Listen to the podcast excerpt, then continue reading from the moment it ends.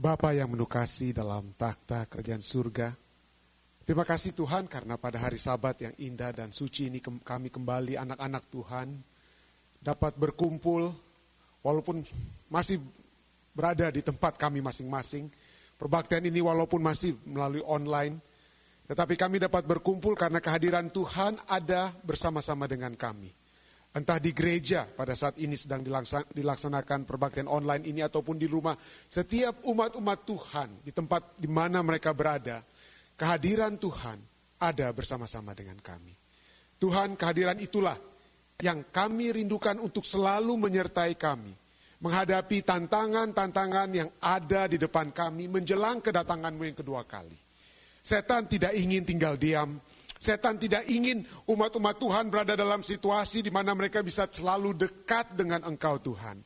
Setan ingin menjatuhkan iman kepercayaan kami, membuat kami berada di pihaknya, bukan di pihak Engkau Tuhan. Dalam peperangan yang besar ini, setan ingin membuat berbagai cara agar kami selalu dapat menjadi kecewa, agar kami dapat menjadi jatuh dan tidak bersama-sama dengan Engkau. Pimpinlah kami Tuhan. Pimpinlah agar kami dapat selalu berjalan. Dan kami dapat memiliki satu kekuatan melihat tipu muslihat setan. Usaha-usaha setan yang dia lakukan untuk menjauhkan kami. Dan itulah pokok pembahasan pada pagi hari sabat yang indah dan suci ini Tuhan. Dan kiranya roh kudusmu akan menguasai hati hamba, pikiran hamba, bibir hamba. Sehingga segala sesuatu yang keluar hanyalah berasal dari engkau saja Tuhan dan kiranya kemuliaanmu sajalah yang akan jadi. Inilah doa dan permohonan yang hamba bawa Tuhan. Hanyalah di dalam nama Yesus Kristus, Tuhan dan Juru Selamat kami. Amin. Selamat sahabat saudara-saudara sekalian yang sudah bergabung dengan kami di Jemaat Fisdak untuk acara ibadah online kita. Kita memasuki seri yang kedua, ya. Kita memasuki seri yang kedua pembahasan kita tentang nubuatan, nubuatan akhir zaman. Kita sudah melihat bahwa kitab Wahyu sudah memberikan satu uh, seperti GPS ya yang menjadi satu map untuk dapat kita lalui bagaimana caranya kita dapat tiba di dalam kerajaan Tuhan. Kitab Wahyu telah ditulis agar umat-umat Tuhan dapat dipersiapkan untuk hari-hari akhir atau zaman akhir. Kitab Wahyu sudah dinyatakan di mana Yesus menyatakan dirinya agar supaya kekuatan kita itu hanya berpusat kepada Dia. Kenapa? Karena kita berada dalam satu peperangan yang besar. Pelajaran kita waktu sahabat lalu kita sudah mulai bagaimana peperangan itu bahkan sudah dimulai di dalam kerajaan surga sekalipun. Pada saat iblis atau dragon atau setan atau Lucifer itu telah menipu sepertiga anggota keluarga Allah dan kemudian jatuh ke dalam dunia ini. Dan pada saat ini, saudara-saudara sekalian, kita akan masuk kepada bagian yang kedua. Seperti yang sudah dipromosikan. Kalau misalnya Alkitab berbicara tentang kerajaan demi kerajaan yang berkuasa dalam dunia ini. Adakah Alkitab berbicara tentang Amerika? Saya tetap percaya Amerika ini adalah negara adik kuasa. Mungkin banyak orang di Amerika ini katakan, wah Amerika sudah tidak besar lagi. It's not great anymore. Tapi saya percaya, kenapa? Karena kalau kita nggak usah bicara tentang apa ya, kalau, kalau secara statistik saja ya, ke, keadaan ekonomi Amerika itu begitu besar, begitu hebat, begitu besar ya. Coba kita lihat, pada tahun 2014 pada tahun 2014 saja ya, perhitungan dari tahun 2014, itu negara kecil, uh, negara Amerika ini, negara-negara bagian di negara Amerika ini keuangannya itu bagaikan negara-negara lain di dunia. Ya. GDP ya, ya GDP daripada Amerika Serikat ini. Oke. Okay? Kita bisa lihat, oke okay, terima kasih. Misalnya saja uh, negara bagian Texas itu keuang GDP-nya itu itu adalah seperti Saudi Arabia. Bagaimana dengan Singapura? Ya Singapura itu bagaikan hanya negara bagian Michigan saja. Sedangkan Inggris, Inggris itu keuangan Inggris itu hanya seperti satu state, satu provinsi atau satu negara bagian di Amerika itu di California. Ya, jadi dengan kata lain besar sekali ekonomi Amerika ini.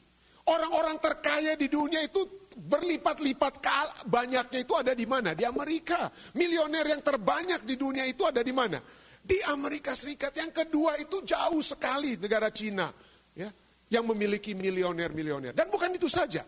Apalagi kita bisa lihat, kalau orang di dunia ini ditanya, mau ke mana untuk menjadi warga negara? Untuk menjadi warga negara, kalau untuk berimigrasi mereka, ya mengadakan imigrasi, di mana mereka akan pilih? 23 persen orang di dunia akan memilih untuk berada di Amerika Serikat. Yang berikutnya, yang berikutnya kedua adalah United Kingdom, tapi United Kingdom itu hanya 7 persen orang yang mau ke sana. Kenapa? Kenapa Amerika ini boleh dapat dikatakan masih negara yang terbesar, terhebat di dunia? Mungkin ada orang punya jawaban yang berbeda-beda. Tetapi coba kita lihat. Satu, salah satu statement yang sering kita dengar dari Amerika Serikat ini adalah land of the free, home of the brave. Berdasarkan uh, apa nih? Lagu lagu apa ya? The Star Spangled Banner, lagu kebangsaan Amerika Serikat ini ya. Jadi dari kata land itu, negara Amerika ini, kalau saya boleh katakan, dari ujung ke ujung kita bisa melihat seluruh dunia itu ada di Amerika Serikat. Anda mau pergi ke pantai, Anda mau pergi ke pegunungan, Anda mau lihat salju, Anda mau lihat apa saja, Anda mau lihat kota-kota seperti Eropa, kota-kota seperti kuno, ada di Amerika semua.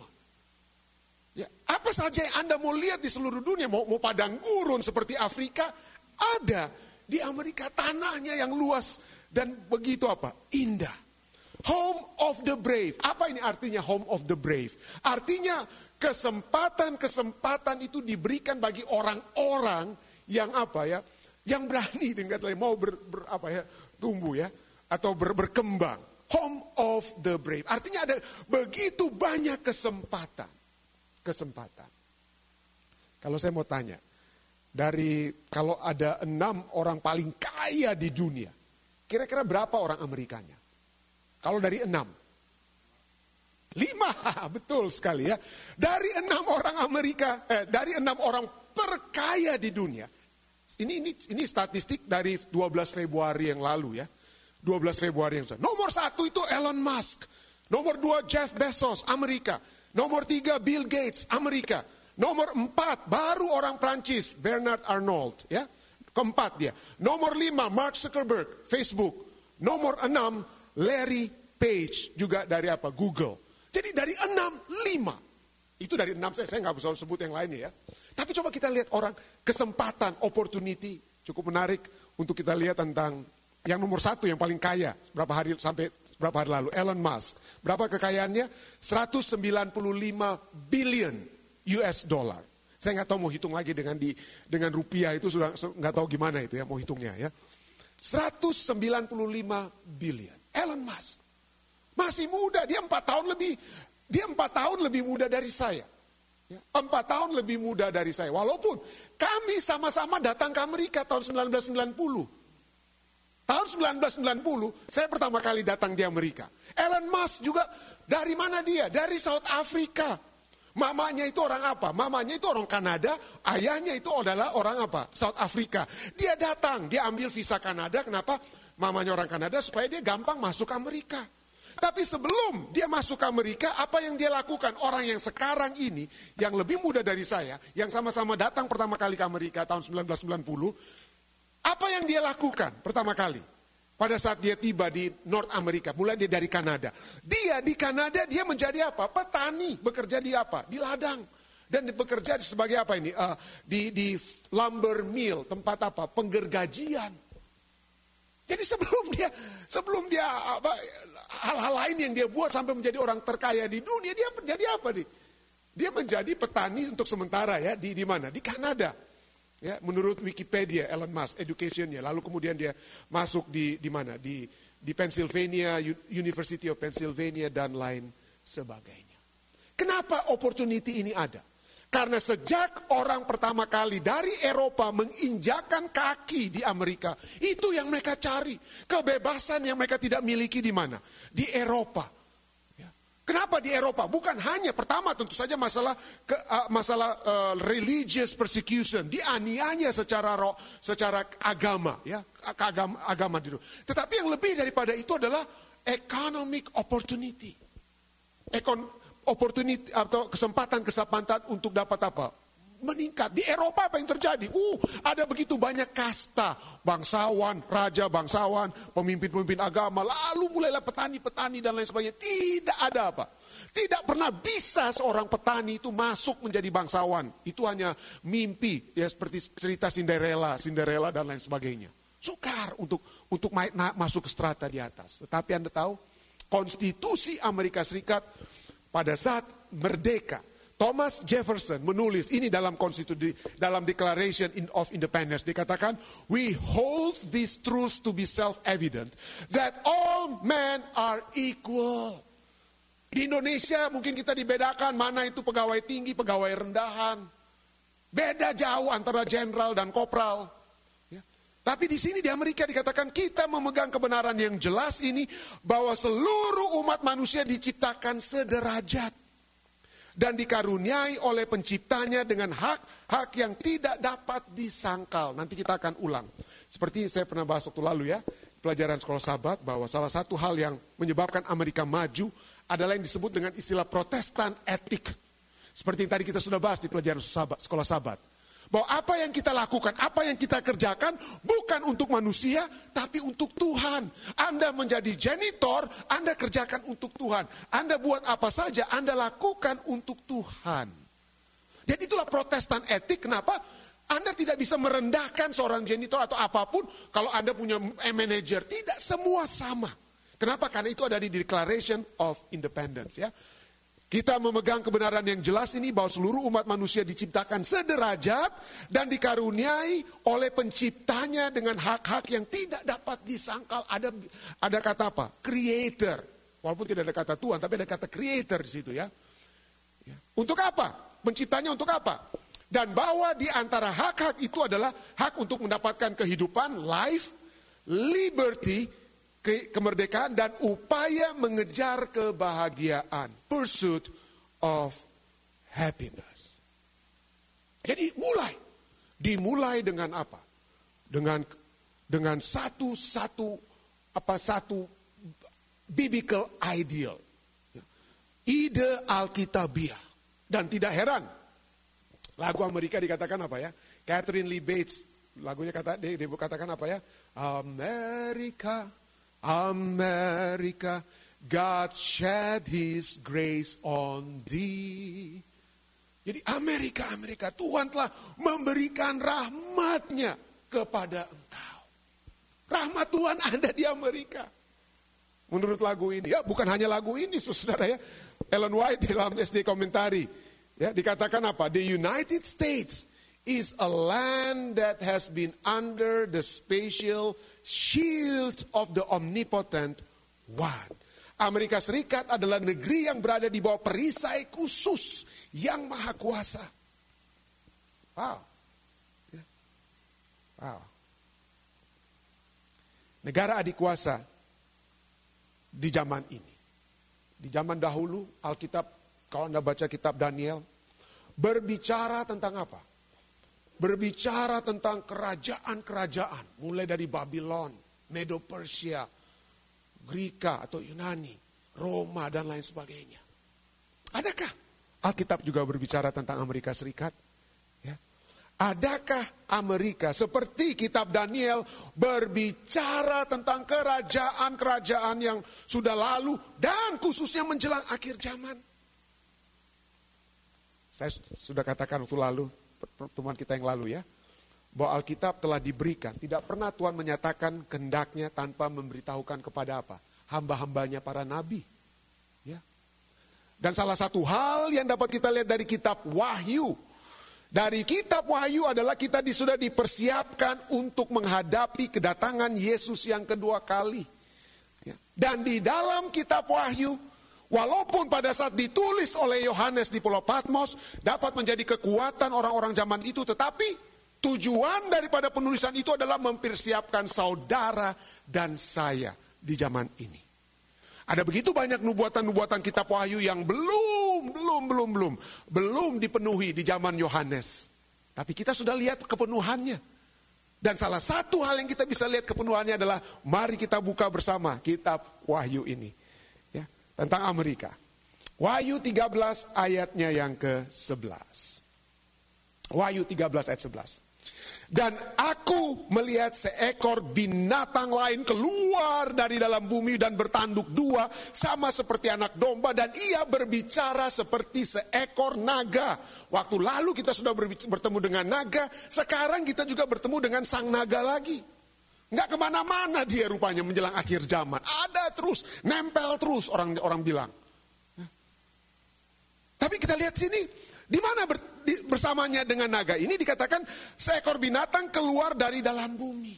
Kita sedang melihat binatang. Nah, wow, kalau Anda melihat melihat di Alkitab, wah kekuasaan, kerajaan, bangsa, uh, institusi itu selalu berhubungan dengan binatang. Di dalam kitab Daniel, uh, binatang yang mengerikan lah, eh, singa yang dapat terbang, macan tutul yang yang dapat terbang berkepala sekian dan lain sebagainya. Tapi coba kita lihat, itu bukan hanya supaya kita menyelidiki Alkitab lebih dalam untuk mengetahui.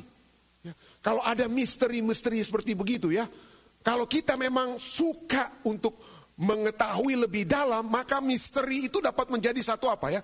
kerinduan kita untuk belajar lebih dalam. Jadi mungkin itulah sebabnya Alkitab kadang-kadang menggunakan bahasa-bahasa yang seperti misteri, tidak langsung gampang didapat, supaya kita menyelidiki lebih dalam. Seperti kalau Anda pencinta matematika, begitu Anda dapat masalah-masalah sulit, tapi kalau Anda pencinta matematika, Anda akan berusaha untuk dapat. Demikian juga kitab Daniel dan kitab Wahyu. Bicara tentang binatang-binatang, tapi jangan lupa, binatang juga itu adalah lambang apa? Bangsa-bangsa kan? Indonesia, apa lambang Indonesia? Burung apa? Garuda, burung, burung Garuda itu apa ya? Sebenarnya. Ya, eagle juga itu ya. Amerika juga burung apa? Eagle. Inggris aja yang lion. Ya. Jadi bangsa-bangsa itu ada apa ya? Ada gambar atau apa uh, simbol dari tiap bangsa dan pada umumnya itu adalah gambar apa? Gambar binatang. Jadi di sinilah mari kita lihat Wahyu 13 ayat 11. Ya, mari kita lihat siapa binatang yang keluar dari dalam bumi ini. Seperti anak domba tapi berbicara seperti naga. Mari kita lihat. Dikatakan apa? Kita lihat karakteristik pertama dari binatang di bumi ini. Dikatakan apa? Wahyu 13 ayat 11. Dan aku melihat seekor binatang lain keluar dari dalam bumi dan bertanduk dua sama seperti anak domba dan ia berbicara seperti seekor naga. Mari kita lihat satu demi satu. Poin pertama, karakteristik pertama. Clue pertama, siapa binatang ini? Pertama dikatakan apa? Dia keluar, coming out. Ya. Dengan kata lain, tadinya dia tidak ada. Tadinya dia tidak ada, tapi dia seperti tumbuhan, tumbuh lalu dia keluar. Nah kalau di dalam Alkitab, kata keluar ini, bahasa Grikanya adalah ana baino. Go up, mount, ascend, rise, spring up, come up. Dia keluar. Dan pada saat Yesus berbicara tentang benih-benih yang ditaburkan, dia menggunakan kata yang sama, anabaino. Tapi coba kita lihat hal yang dapat kita lihat clue-nya di sini. Kalau Anda lihat, apa yang terjadi? Matius 13 ayat 7, Yesus berkata apa?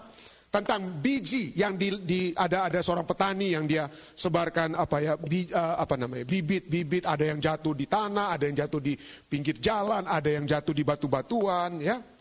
Lalu coba kita lihat sebagian benih tersebut menurut perumpamaan Yesus, sebagian lagi jatuh di tengah semak duri. Sebagian lagi jatuh di temak duri, lalu apa? Yang besar itu bukan benih tersebut, tapi apa? Semak durinya itu yang semakin besar. Ada semak duri lainnya yang apa? Yang anabaino, yang keluar. Keluar dan apa yang terjadi dengan semak duri yang dari dalam ini? Semak duri itu keluar dan makin apa? Makin besarlah semak itu dan menghimpit apa? Menghimpit benih, benih lainnya itu, benih yang yang sesungguhnya sampai benih itu mati. Jadi kata anabaino ini adalah keluar dan menjadi kuat. Dia keluar, dia keluar dan menjadi kuat. Dia bukan hanya keluar lalu aduh panas matahari lalu eh, melempem, lemah mati. Tidak. Ya binatang ini keluar anabaino pada saat dia keluar dia menjadi apa? Dia menjadi kuat. Pertanyaan kedua, dari mana dia keluar? Ya. Dari mana dia keluar? Dikatakan di sini, dia keluar dari dalam apa? Dia keluar dari dalam bumi dan aku melihat seekor binatang lain anabaino keluar menjadi besar dari dalam bumi, dari dalam bumi. Apa arti bumi? Apa arti bumi? Bagaimana kita mau mencoba untuk melihat kata bumi ini? Mau bandingkan dengan apa? Alkitab itu kalau kita mempelajari Alkitab, arti satu kata itu harus kita hubungkan dengan kata lain. Ataupun kita buat kontras. Satu kata ini kita kontraskan dengan ayat lain ini apa kira-kira dapat menjadi satu apa? Artinya. Nah, kalau kita lihat dan aku dan ada ada kelanjutan sebelumnya bicara tentang binatang lain. Jadi ada satu binatang sebelumnya. Kalau ada ini katakan binatang lain ini. Ya. Ada binatang sebelumnya. Jadi pertanyaannya adalah apa itu binatang lain? Bahasa Inggrisnya the NIV, the second beast. Dan aku melihat binatang kedua keluar dari dalam bumi. Jadi apa itu binatang yang pertama? Apa itu binatang yang pertama? What is the first beast? Selain binatang yang keluar dari dalam bumi. Nah, kalau kita lihat, itu tadi kita baca Wahyu 13 ayat 11 ya. Mari kita baca sebelumnya, binatang sebelum Wahyu 13 ayat 11, yaitu Wahyu 13 ayat 1. Wahyu 13 ayat 1 katakan, Lalu aku melihat seekor binatang keluar dari dalam laut. Bertanduk sepuluh. Binatang yang dari bumi bertanduk berapa? Dua. Bedanya apa lagi?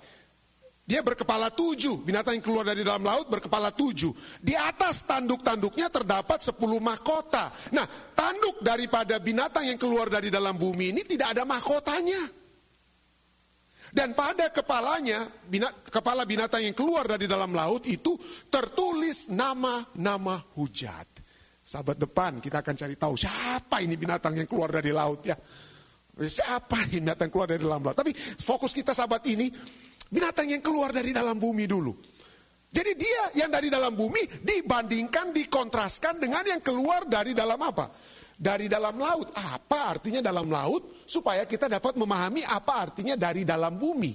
Dari dalam laut, kalau kita lihat, mari kita lihat arti laut di dalam Alkitab, arti laut di dalam kitab Wahyu. Wahyu 17 ayat 15 menceritakan atau memberitahukan kepada kita apa arti daripada laut atau gugusan air. Gugusan air.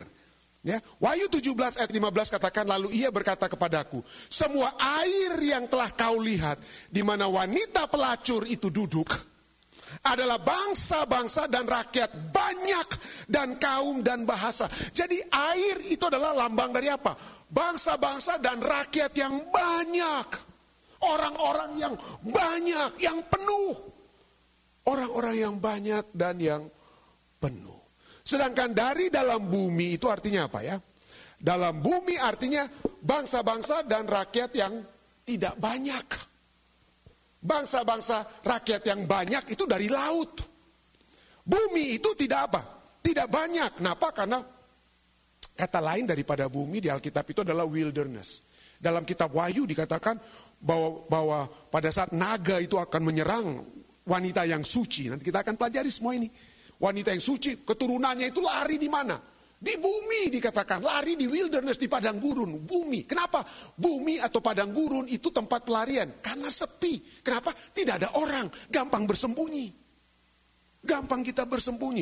Tidak banyak bangsa dan rakyat. Jadi binatang yang keluar dari dalam bumi ini adalah binatang yang dibedakan dengan binatang yang keluar dari dalam laut. Artinya banyak bangsa-bangsa. Dan kalau kita lihat dalam sejarah, Ya sejarah, semuanya akan berhubungan dengan sejarah. Maka binatang yang keluar dari dalam laut itu adalah binatang yang berasal dari the old world. Kenapa disebut dengan dunia atau bumi tua? Oleh sebab banyak penduduknya di situ. Di mana itu? Eropa. Kalau Anda pergi ke Eropa, waduh kota satu dengan kota lain dekat, dekat sekali. Nggak kayak Amerika, bisa Anda jalan berjam-jam, waduh mana nih kota, nggak ada kota. Tapi di Eropa, waduh dekat semuanya, apa hampir ya, semua dekat sekali. Berdesak-desakan, rumah-rumah orang saja kecil-kecil. Ya, kamar mandi, saya pernah berapa, eh, di eh, kamar mandi sahabat saya itu, waduh kecil-kecil sekali. Kenapa? Karena rumahnya berdesakan, banyak sekali orangnya. Jadi pada saat kita lihat dari sejarah nantinya, maka yang keluar dari dalam bumi ini adalah dari satu tempat di mana tidak banyak penduduk, sepi, tidak ada bangsa-bangsa. Ya. Nah, mari kita lihat, ya. Mari kita lihat hubungannya, hubungan berikutnya adalah poin clue atau yang ketiga. Itu dengan kata lain, binatang yang keluar dari dalam bumi ini berhubungan dengan binatang sebelumnya. Kenapa? Karena seperti kita sudah baca ya, kata Wahyu 13 ayat 11. Dan aku melihat. Dan apa dikatakan? Aku melihat. Apa artinya dan? Artinya ada hubungan yang apa? Sebelumnya. Berhubungan dengan binatang sebelumnya yang keluar dari dalam laut. Apa yang apa yang dilakukan oleh binatang yang keluar dari dalam laut? Kita akan bahas sahabat depan. Tapi saya akan memberikan sedikit uh, clue clue tentang binatang yang keluar dari dalam laut. Yang dari dalam laut ini, binatang sebelumnya itu, kalau kita baca, ya dikatakan apa ya? Wahyu 19 ayat 9 sampai 10 katakan barang siapa bertelinga hendaklah ia mendengar. Eh, eh, barang siapa bertelinga baiklah hendaklah ia mendengar barang siapa ini ini bukan Wahyu 19 tetapi ini saya sorry ini saya saya salah tulis ini bukan Wahyu 19 tapi Wahyu 13 ayat 9 dan 10. Jadi dua ayat berikutnya ya. Di sini dikatakan, barang siapa bertelinga, hendaklah ia mendengar. Barang siapa ditentukan untuk ditawan, ia akan ditawan. Barang siapa ditentukan untuk dibunuh dengan pedang, ia harus dibunuh dengan pedang. Yang penting di sini ialah ketabahan dan iman-iman orang kudus. Dan aku melihat seekor binatang lain keluar dari dalam apa? Bumi. Itu sambungannya ya. Jadi Wahyu, Wahyu 13 ayat 9 dan 10 kemudian dan melihat seekor binatang dari keluar dari dalam apa? Bumi. Nah, ada kata apa di sini? Barang siapa yang ditentukan untuk ditawan, ia akan apa? Ditawan. Kita tahu sejarah dunia bahwa ada satu kuasa yang besar. Ada satu kuasa yang besar yang menganiaya orang-orang kudus Tuhan. Satu kuasa yang berkuasa. Nanti kita akan lihat berapa lama, sahabat depan kita akan lihat. Dia berkuasa selama 1260 tahun. Hingga pada akhirnya di akhir daripada 1260 tahun dia terluka. Ya dia terluka. Dia ditawan. Di sini ya. Nanti kita akan lihat ada kata terluka dan ditawan ini berhubungan. Dia ditawan, dia terluka. Dan itu kita tahu dalam sejarah di akhir tahun 1700-an. Di akhir tahun 1700-an. Kuasa tersebut ya, berakhir pada saat terjadinya revolusi di Prancis yang dibulaikan oleh Napoleon Bonaparte. Dia suruh generalnya Jenderal Bertir untuk menawan pemimpin yang berkuasa tersebut. Saya tidak mau sebut sekarang, sahabat depan. Dia suruh tawan, ditawan pemimpin tersebut. Jadi berhubungan dengan binatang sebelumnya. Dan kekuasaan yang menganiaya umat-umat Allah ini kemudian apa? Stop sedikit. Tapi dia hanya terluka, dia tidak mati. Kemudian lukanya itu, kita akan pelajari. Lukanya itu sembuh. Jadi coba kita lihat. Dan setelah setelah 1700-an, setelah 1000 tahun, akhir 1700-an, muncullah apa? Seekor binatang yang keluar dari dalam apa? Bumi. Negara apa di dunia ini yang keluar di akhir tahun 1700-an. Kapan Amerika Serikat ini mendeklarasikan kemerdekaannya? 1776. Tanggal berapa? Tanggal 4 Juli. Saya, saya, saya, saya mesti tanya yang warga negara ini. saya mesti, 4 Juli tahun 1776. Itulah klunya. Itulah binatang yang keluar dari dalam bumi setelah setelah ada penawanan dari binatang sebelumnya. Berikutnya, pada mulanya, kita lihat apa yang terjadi. Dia seperti anak domba. Wahyu 13 ayat 11 katakan apa? Dan aku melihat seekor binatang lain keluar dari dalam bumi dan ia bertanduk dua sama seperti anak domba. Ini keluhnya juga, tanduknya tidak ada mahkota. Binatang yang keluar dari laut ada mahkotanya, tapi binatang ini dia punya dia punya tanduk, dia punya kekuasaan, tapi dia tidak punya mahkota. Apa arti mahkota? Siapa yang pakai mahkota? Orang-orang yang pakai mahkota. Raja-raja. Artinya prinsip pemerintahan dari binatang yang keluar dari dalam bumi ini bukan prinsip seperti kerajaan-kerajaan di Eropa. Dia tidak ada raja di sini. Tidak ada raja yang memerintah. Republik. Yang ada hanyalah apa? Republik dengan kata lain, republik ya. Tapi di sini dikatakan dia me, dia sama seperti anak domba. Uh, wow. Kalau berbicara tentang anak domba, asosiasi apa ini anak domba ini? Kalau kita baca Alkitab, pada saat Alkitab berbicara tentang anak domba, anak domba, itu merujuk kepada siapa? Ya, Yohanes 1 ayat 29, Yohanes sedang berada di sungai Yordan membaptiskan orang lalu kemudian dia lihat Yesus dan apa dia katakan? Pada keesokan harinya, Yohanes 1 ayat 29, Yohanes melihat Yesus datang kepadanya dan ia berkata, "Lihatlah anak domba Allah yang menghapus apa? Yang menghapus dosa dunia." Lihatlah anak domba Allah yang menghapus dosa dunia. Pada mulanya, binatang yang keluar dari dalam bumi ini mewakili anak domba Allah. Siapa yang keluar? Siapa itu yang keluar dari Eropa untuk lari? Karena pada saat mereka dianiaya, secara agama mereka dianiaya, lari dari Eropa, kaum apa namanya? Puritan. Siapa mereka? Kaum Protestan. Dianiaya mereka di old world. Dari apa? Di Eropa mereka lari sampai mereka apa? Dengan kapal Mayflower. Tiba di Amerika Serikat. Mereka adalah orang-orang protestan yang pertama-tama ingin berbakti secara bebas. Tidak heran.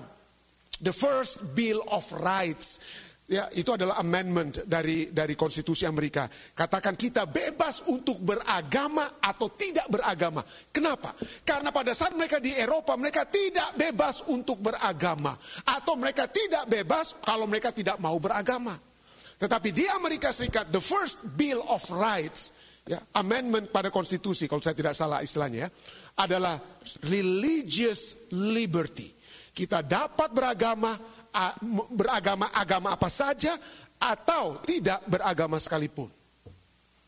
Kebebasan beragama. Kenapa? Karena itulah intisari protestan itu. Ya. Intisari protestan dan protestantisme itulah seperti yang saya katakan tadi. Telah menyebabkan negara Amerika Serikat ini maju. Kenapa? Ingat pelajaran sekolah sahabat. Waktu lalu saya bicara tentang protestan ethics. Kenapa Amerika itu menjadi negara yang hebat, besar, ya, adik kuasa karena adanya yang disebut dikenal dengan istilah Protestan ethics. Saya nggak perlu lagi cantumkan di sini semua research tentang Protestan ethics yang diasosiasikan dengan Amerika Serikat. Tapi itulah etika bekerja. Ya, kita tidak bisa mengece, menge, menyepelekan orang yang berada di bawah kita. Tidak, semua sederajat. Konstitusi Amerika mengajar, me, me, uh, hal pertama daripada Amerika, konstitusi Amerika itu adalah liberty itu, ya, kesederajatan di dalam Declaration of Independence. Jadi Protestan ethics tidak heran, the great controversy. Ellen White katakan, halaman 441, republikanisme, republik, gantinya kerajaan, gantinya deraja. Dan protestantisme menjadi prinsip fundamental bangsa itu. Prinsip-prinsip ini adalah rahasia kekuatan dan kemakmuran Amerika. Seperti saya katakan tadi, Protestan ethics. Protestan ethics. God bless America, land that I love. Stand beside her and guide her through the night with the light from above. Terang dari atas. Ya, walaupun tidak ada kata Tuhan di konstitusi, tetapi segala sesuatu yang mengatur di Amerika Serikat ini adalah pada mulanya adalah Alkitab. Sekolah-sekolah yang hebat di Amerika ini, entah Anda mau sebut Harvard University, Princeton University, mulai-mulanya itu apa?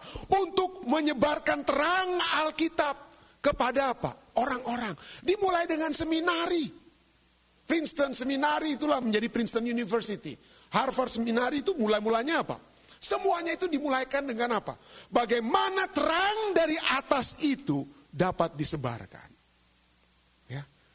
Karena anak domba itulah yang pada mulanya, anak domba itulah yang ada. Pada mulanya menjadi dasar, dasar daripada kepercayaan-kepercayaan yang ada di Amerika Serikat.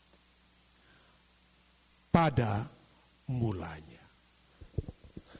Apa yang terjadi kemudian? Ya. Aku melihat seekor binatang lain keluar dari dalam bumi dan bertanduk dua sama seperti seekor sama seperti anak domba. Dan pada saat dia seperti anak domba dan ia berbicara seperti seekor naga itu jaraknya sudah dua ratusan tahun lebih saudara-saudara. Pada mulanya dia seperti anak domba. Dan kemudian, dengan kata lain, dan kemudian ia berbicara seperti seekor naga. Ya. Saya tidak tahu ya, apa betul-betul bisa Amerika ini di, diasosiasikan dengan naga. Ya. Kalau Anda pergi ke Eropa, atau Anda bertemu dengan turis-turis Eropa di Indonesia atau di mana saja, maka mereka akan katakan mereka paling tidak suka dengan apa? Turis-turis Amerika. Kenapa? saya tidak perlu tulis di sini, tapi coba Anda Google saya. Kenapa orang-orang di Eropa paling tidak suka dengan turis Amerika? Karena dianggap apa? Sombong.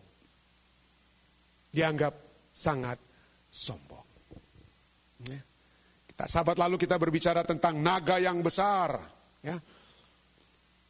Wahyu 12 ayat 7 sampai 9 dikatakan apa? Maka timbullah peperangan di sorga. Mikael dan malaikat-malaikatnya berperang melawan naga itu dan naga itu dibantu oleh malaikat-malaikatnya tetapi mereka tidak dapat bertahan. Mereka mendapat tidak mendapat tempat lagi di sorga dan naga besar itu si ular tua yang disebut iblis dan atau setan yang menyesatkan seluruh dunia dilemparkan ke bawah ia dilemparkan ke bumi bersama-sama dengan malaikatnya.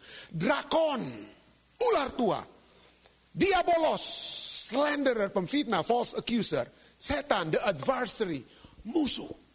Ya. Kalau Anda bertanya-tanya dengan orang di Iran tentang Amerika, the great Satan itu apa? Apa yang mereka bilang tentang the great Satan? Apa itu? Jerman atau atau Inggris? Bukan. The great Satan itu adalah Amerika bagi orang di Iran. Ya. Kenapa? Kenapa dari anak domba Tiba-tiba dia bisa sekarang setelah 250 200 berapa tahun? 1776 sampai 200 2021. Coba Anda hitung ya. Lebih dari 200 tahun ya. Lebih. Kenapa? Apa yang terjadi? Apa yang telah berubah di Amerika Serikat ini? Apa yang telah berubah? Untuk melihat perubahan tersebut, mari kita hubungkan dengan apa yang Yesus katakan menjelang kedatangan Yesus yang kedua kali. Pada satu saat datanglah murid-murid Yesus kepada Yesus dan bertanya kepada Yesus dalam Matius 24 ayat 3. Mereka bertanya, Tuhan, bila manakah itu akan terjadi dan apakah tanda kedatanganmu dan tanda kesudahan dunia? Tanda kedatanganmu dan tanda apa? Kesudahan apa? Tanda kesudahan dunia. Lalu kemudian Yesus mulai bilang apa? Ayat berikutnya, Matius 24 ayat 6 dan 7. Kamu akan mendengar deru perang atau kabar-kabar tentang perang. Namun berawas-awaslah, jangan kamu gelisah sebab semuanya itu harus terjadi. Tetapi itu belum kesudahannya. Belum. Panjang perangnya dengan ketelan ayat 7. Sebab bangsa akan bangkit melawan bangsa dan kerajaan melawan kerajaan. Akan ada kelaparan dan gempa bumi di berbagai tempat. Bahasa Inggrisnya, ya, nggak tahu kenapa di bahasa Indonesia hilang kata pestilence apa ini pestilence ya uh, penyakit penyakit seperti eh, COVID-19 ya akan ada itu kelaparan penyakit penyakit pestilence dan apa earthquake in various places. Lalu kemudian apa yang terjadi setelah adanya peperangan, kelaparan, gempa bumi, pestilence, bencana-bencana?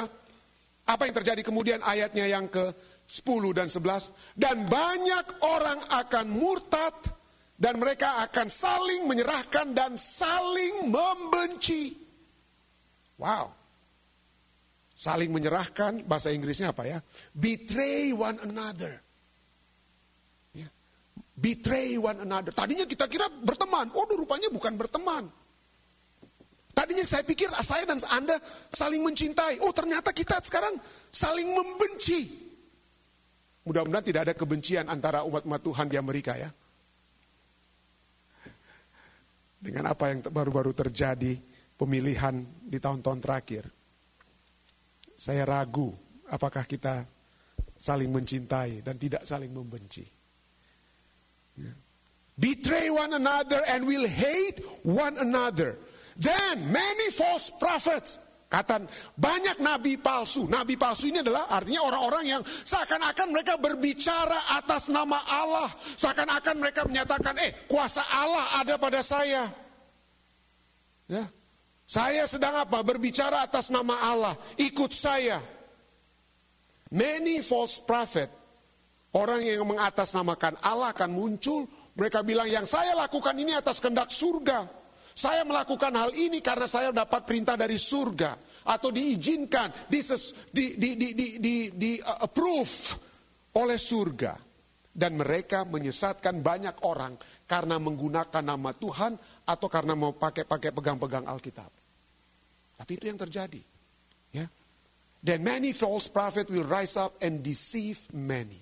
Dan karena makin bertambahnya kedurhakaan, maka kasih kebanyakan orang akan menjadi dingin.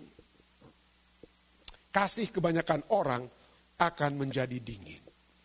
Apa artinya kasih menjadi dingin? Orang akan jarang berbicara I love you, I love you, Bu itu kurang lebih.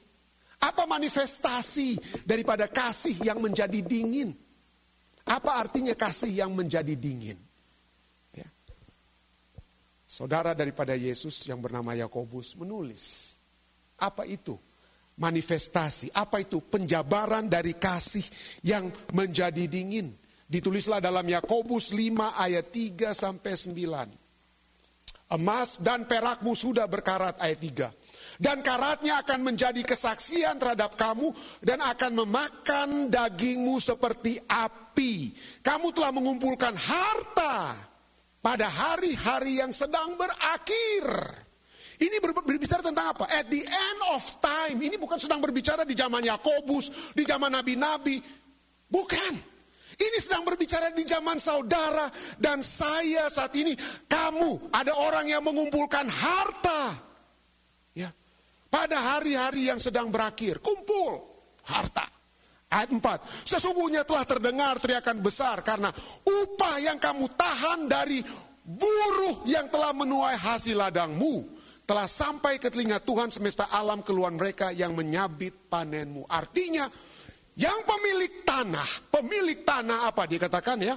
Dia apa? Dia menahan uh, istilahnya sekarang ini istilah kerennya ini adalah maximize profit, minimize expense untung sebanyak-banyaknya, keluar sedikit-dikitnya. Max, maximize maximize profit, minimize expense. Tahan dari buruh yang telah menuai hasil ladangmu. Telah sampai ke telinga Tuhan semesta alam keluhan mereka yang menyabit panenmu. Jadi yang yang pegawai rendahan akan bekerja, aduh setengah mati, kok nggak kaya kaya, nggak mimpi mimpi saya untuk beli rumah, untuk beli ini kok nggak nggak sampai sampai kapan sampainya? Ayat 5, dalam kemewahan kamu telah hidup dan foya-foya di bumi. Kamu telah memuaskan hatimu sama seperti pada hari penyembelihan. Kamu telah menghukum bahkan membunuh orang yang benar dan ia tidak dapat melawan kamu. Ada social injustice di dalamnya. Orang yang tidak bersalah gampang dibunuh dan tidak ada yang bisa berbicara.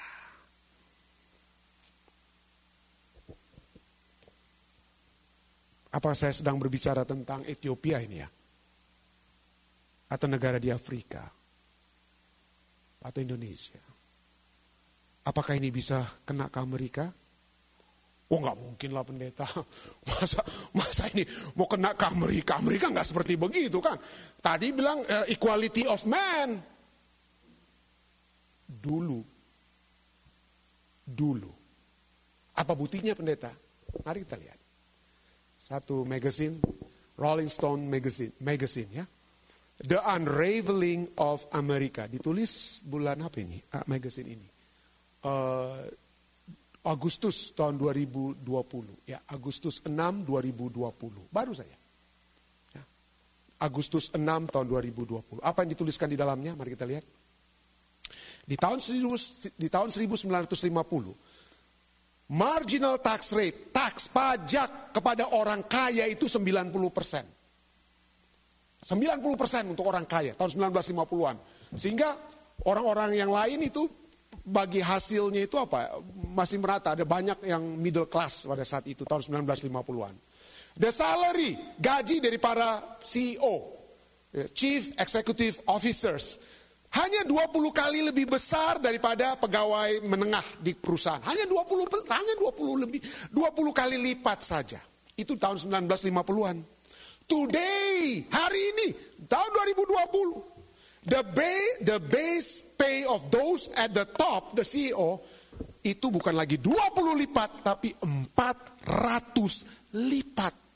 Gajinya 400 lipat, belum lagi adanya stock-stock options dan hal-hal bonus-bonus lainnya.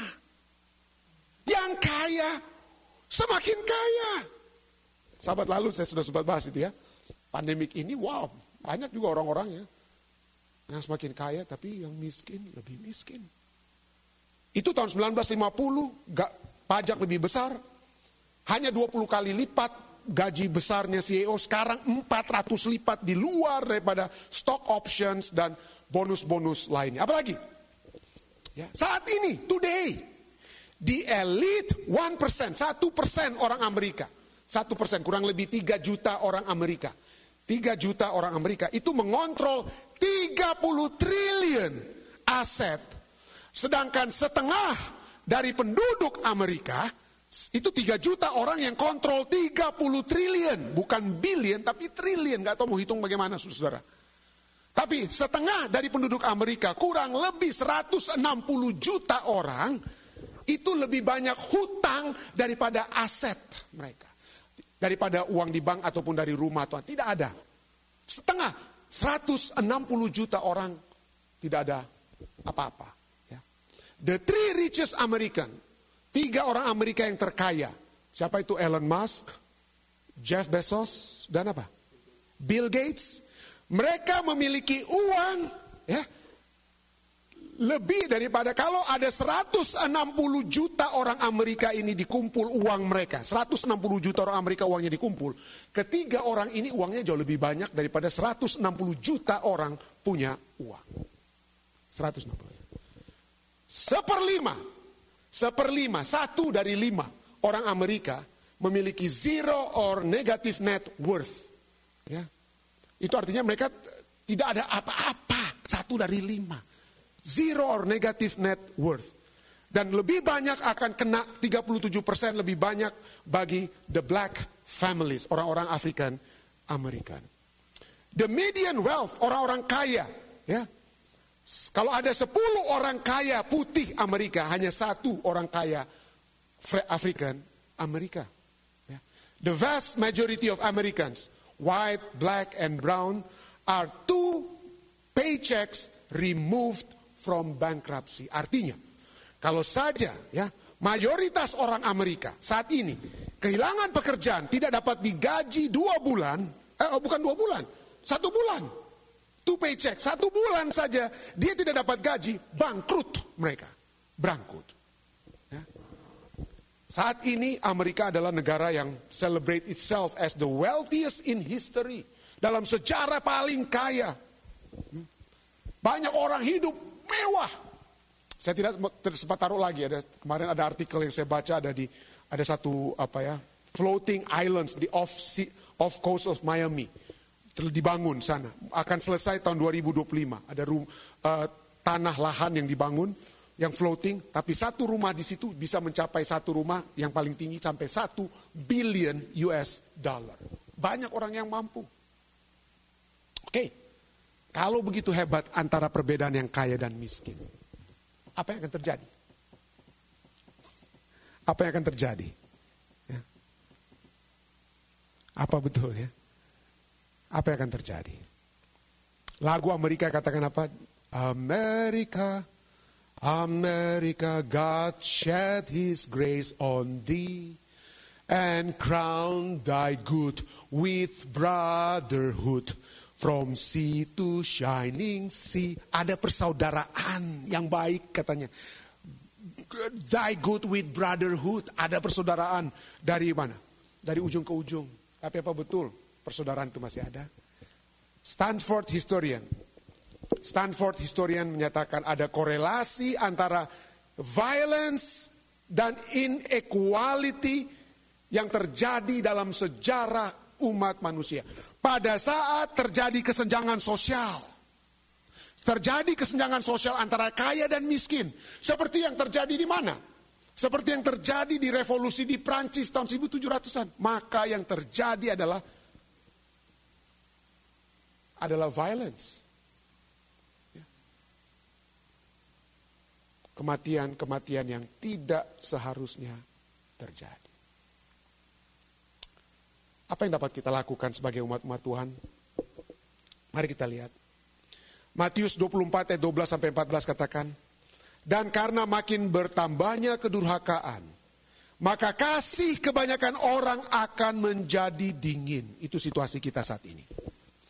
Anda bisa, saya pertama kali datang ke Amerika tahun 1990. Saya datang ke Amerika seperti saya sering ulang-ulangi, dengan satu pandangan orang Amerika itu bagaikan misionari-misionari yang datang ke Kalimantan waktu dulu. Ya. Di Jakarta, di Kalimantan ada pendeta Bill Toll, Dr. And. Wah hebat sekali mereka. Udah kita, kita sangat kagumi, sangat hargai mereka. Lihat orang Amerika, saya lihat pertama kali dengar The King Heralds datang ke, ke Jakarta di tahun 1985. Saya seakan-akan mendengar malaikat-malaikat yang bernyanyi, saudara-saudara. Saya melihat Amerika itu bagaikan orang-orang yang baik, suka memberikan bantuan dan lain sebagainya.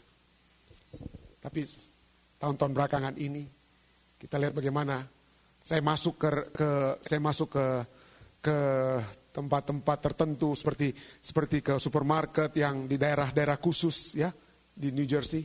Orang-orang lihat saya seakan-akan mereka bilang go back to your country. Ya, go back to your country. Kasih kebanyakan orang dikatakan ayat ini menjadi dingin. Ayat 13. Tetapi orang yang bertahan sampai pada kesudahannya akan selamat. Ya, orang yang bertahan akan kesudahannya akan apa? Selamat. Gempa bumi, kelaparan, kesenjangan sosial, Pertentangan-pertentangan akan membuat orang menjadi rugi kalau mau bagi-bagi kasih kepada orang lain. Rugi memperhatikan orang lain. Mari kita perhatikan diri kita sendiri. Tetapi kalau kita bisa bertahan di dalam kasih yang tidak menjadi dingin. Kasih yang tidak menjadi dingin. Maka dikatakanlah di sini kita menjadi orang-orang yang bertahan kita mempertahankan kebenaran. Seringkali kita berbicara tentang kebenaran itu tentang kebenaran-kebenaran doktrin. Tapi coba kita lihat. Ya. Tetapi, ayat 13 katakan, tetapi orang yang bertahan. Kata tetapi ini apa, apa artinya tetapi? But.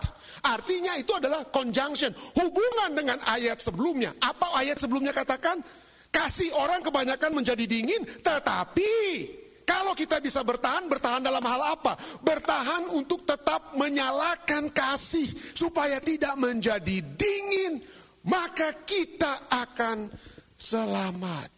Maka kita akan menjadi selamat. Ya.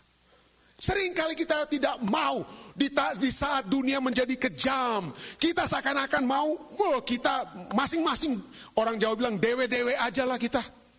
Lihat kebutuhan-kebutuhan kita saja, pertahankan keberadaan kita saja dengan kelompok kita. Jangan kita harus jangan jangan pergi lagi ke tempat orang-orang putih atau apalah sana itu.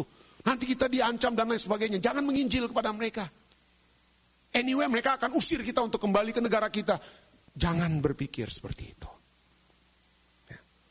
Pada saat kasih orang menjadi dingin karena yang satu katakan, oh saya pengikut si A, oh saya pengikut si B. Kasih menjadi dingin bahkan di antara umat-umat Tuhan. Ya. Yang satu katakan in Trump we trust, yang satu katakan in Biden we trust. It's supposed to be in Christ, bukan in Trump or in Biden. Tetapi kalau kita bisa mempertahankan kasih, walaupun sahabat kita itu adalah pengikut Biden, walaupun sahabat ini pengikut Trump, tapi kita masih bisa tetap mencintai satu dengan yang lain, maka kita orang yang bertahan. Tapi saya sering sedih karena ya kita sering kali ya, terpancing untuk hantam-hantaman di Facebook. Karena yang satu ini Republikan, Demokrat, dan lain sebagainya. We are not in Republican or in Democrat. We are in Christ. We are in Christ. Dan kalau kita bisa bertahan dalam kasih, kita akan selamat. Dan kalau kita bisa bertahan dalam kasih tersebut, maka dikatakan ayat ini katakan apa? Dan Injil kerajaan ini apa itu Injil? Injil itu adalah apa? Yesus kasih karunia-Nya. Karena begitu besar kasih Allah. Sehingga dia mengaruniakan anaknya yang tunggal. Supaya barang siapa yang percaya tidak akan binasa melainkan yang selamat. Dan kalau kita percaya menerima kasih karunia Tuhan. Maka yang kita lakukan kasih yang sudah ditunjukkan kepada kita. Akan kita tunjukkan kepada orang lain. Dan pada saat kita masih menunjukkan kasih kepada orang lain. Itu Itulah Injil kerajaan yang akan diberitakan di seluruh dunia menjadi kesaksian bagi semua bangsa. Oh, walaupun masalah peperangan, kelaparan, saling me, saling ada masalah uh, yang satu Demokrat, yang satu Republikan, tapi mereka masih saling mengasihi. That is also a good news that the world will see. Yang dunia akan lihat. Saya berdoa bahwa kita semua akan tetap ya, tetap memiliki kasih yang tidak menjadi dingin. Bertahan sampai kesudahannya agar Injil kasih karunia Kristus yang kita sudah terima dapat menjadi satu kesaksian kepada orang lain. Dan dengan cara itulah maka kita we are revealing Christ. Kita menyatakan Kristus. Dan kita akan orang-orang akan melihat bahwa yang fokus mereka di akhir zaman bukanlah melihat krisis ini atau krisis itu yang akan menghantam dunia, tapi yang mereka lihat adalah pengikut-pengikut Kristus yang terus-menerus memancarkan kasih Kristus. Saya bawa ini dalam nama Yesus. Amin.